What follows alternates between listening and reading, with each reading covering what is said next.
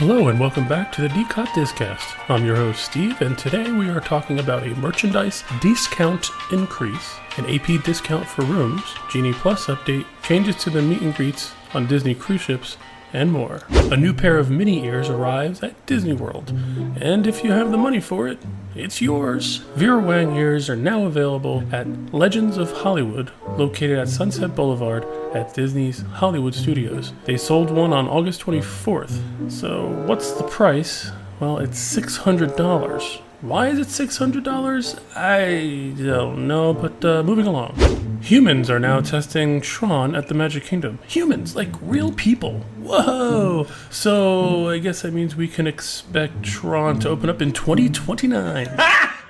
There's a merchandise discount increase for annual pass holders.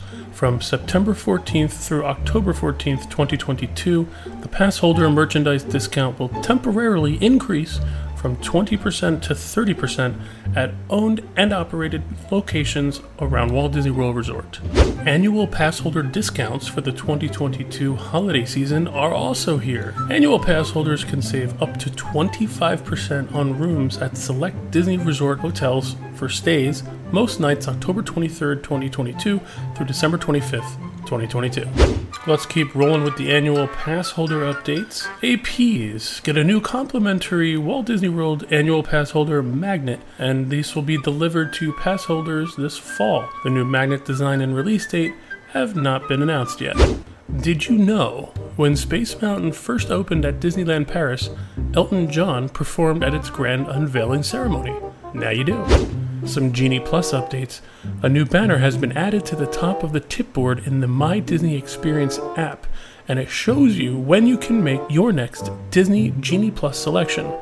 Essentially, there are three states immediately when the 120 minute rule elapses, or when your Lightning Lane return window closes. Of course, guests who are familiar with the Disney Genie Plus system will know that there is one more option when you enter the Lightning Lane and redeem your selection for a particular attraction.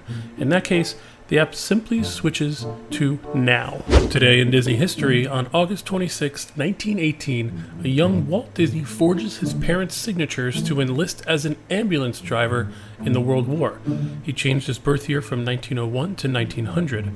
At 11 a.m. on November 11, 1918, the 11th hour of the 11th day of the 11th month, a ceasefire came into effect, ending the war, about a week before young Walt ever reaches France. The Goofy driving a van Disney Vacation Club billboard at Walt Disney World has been painted with white primer. I'm not sure why it's taking so long to liven up the billboard, but I'm just glad they're not getting rid of it. Disney has confirmed that all character meet and greets on Disney cruise ships will return to normal by August 29th, 2022. That means you'll be able to hug the characters and ask for their autographs once again. Some of the ships have already started the process of returning these meet and greets to normal, but others, including the Disney Wish, have held off.